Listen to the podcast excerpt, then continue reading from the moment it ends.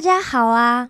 今天我们要讲的小故事是完全献给上帝的反祭。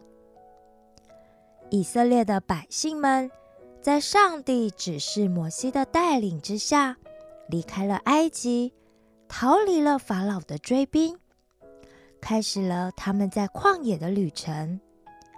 以色列人走着走着，来到了西乃山下。而停留在西乃山的期间，上帝透过摩西告诉以色列百姓，他们要保持圣洁，因为耶和华上帝他们的神是圣洁的。上帝拯救了以色列百姓，所以他期待以色列百姓可以遵行他的道，并且像他一样的圣洁。上帝告诉以色列百姓哪些事是不可以做的，不只是因为他们周围那些崇拜偶像的民族们都正在那么做，而是因为如果他们也跟着那样做的话，只会让他们再度走上灭亡之路。上帝希望以色列百姓脱离埃及奴隶的生活。重新得到了自由后，不要再步上周围民族的后尘了。在旷野的时候，上帝居住在以色列人中间的会幕，经常与以色列百姓们同在。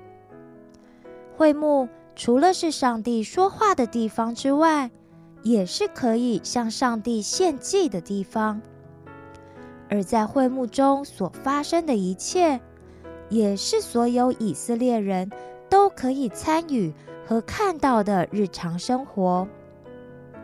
这一天，上帝从会幕中呼叫摩西，透过摩西对以色列百姓说：“如果有任何人对我心存感谢，想要向我表达感谢，感谢我赐下恩福的话。”那他可以向我献上感谢祭。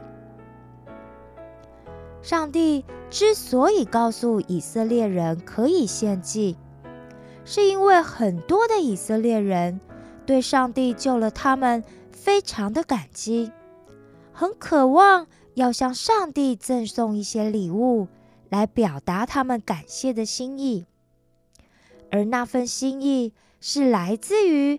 感受到上帝的恩典，想要回报的心，这样的献礼不只是心甘情愿的献礼，更是喜乐的献礼。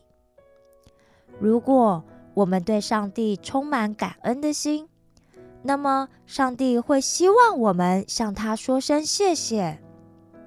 所以，这既不是命令，也不是强迫，更不是规定。不过，要留意的是，当我们来到上帝的面前时，不能用我们习惯和熟悉的方式来献祭，也不能把没有包含我们的心意和劳苦的东西献给上帝。上帝就是我们献祭的唯一对象。如果你想要送礼物给上帝的话，那。得照上帝的方式来献上才行哦。第一种向上帝表达感谢的祭就是反祭。上帝说：“如果有人想要献供物给耶和华，要从牛群、羊群中献畜生为供物。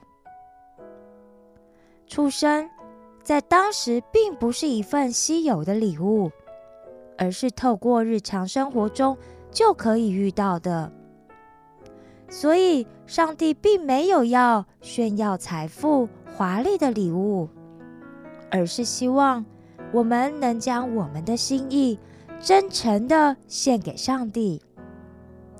但献给上帝的供物必须是自己的财产，也就是可以代表自己的心意。和劳苦获得的东西，才可以献给上帝。献祭的人要按手在燔祭供物的头上，燔祭就蒙悦纳，为他赎罪。但这里赎罪的对象既不是罪，也不是人，而是与神的灵在有关的圣物，譬如献祭会使用到的祭坛，因为这里的赎罪比较接近洗净的意思。如此一来，因为献祭者的罪和不洁而被玷污的祭坛。就可以得到洗净。这样做的目的，为的是要保持神在他们中间有圣洁不可侵犯的地位。另外，按手在供物头上，可以把供物当作是他的替身，也可以认定这个寄生是属他所有的，而现为反祭的畜生。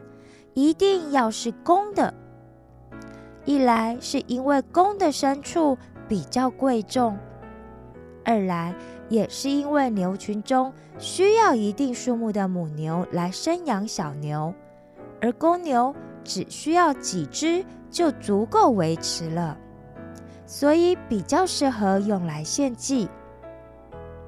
但如果家境状况不允许献上公牛的话，也可以献上公羊，或者用斑鸠、雏鸽来作为供物。这些牲畜都是很容易接近和得到的。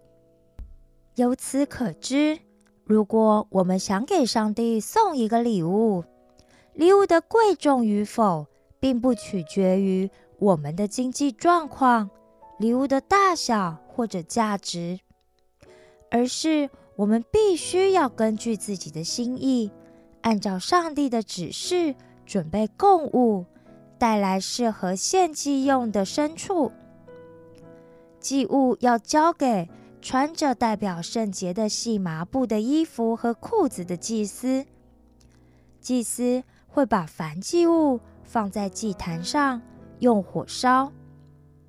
而作为供物的牲畜，除了皮。要归给献燔祭的那位祭司之外，其余的都要完全烧在坛上，当做献给上帝耶和华馨香的火祭。透过火将公物烧尽的过程，上帝会闻到深处烧出的香气，那么上帝就会乐意的接受我们的心意。从晚上直到天亮。这火要经常烧着，代表上帝的百姓一直在顺服，也一直在敬拜。而火也会从上帝面前出来，代表上帝一直与百姓同在。然后，穿着细麻布衣服的祭司，再把坛上的反祭物所烧成的灰收集起来，表明这些灰烬。也是圣洁的，倒在祭坛的旁边，然后祭司要离开会幕的范围，脱掉身上代表圣洁的衣服，穿上别的衣服，把灰拿到营外洁净的地方。祭司每天早晨都要在祭坛上烧柴，然后把燔祭和平安祭的脂油。摆在祭坛上，祭坛上的火要经常的烧着，不可以熄灭。这一切的方式都是出自于上帝的安排。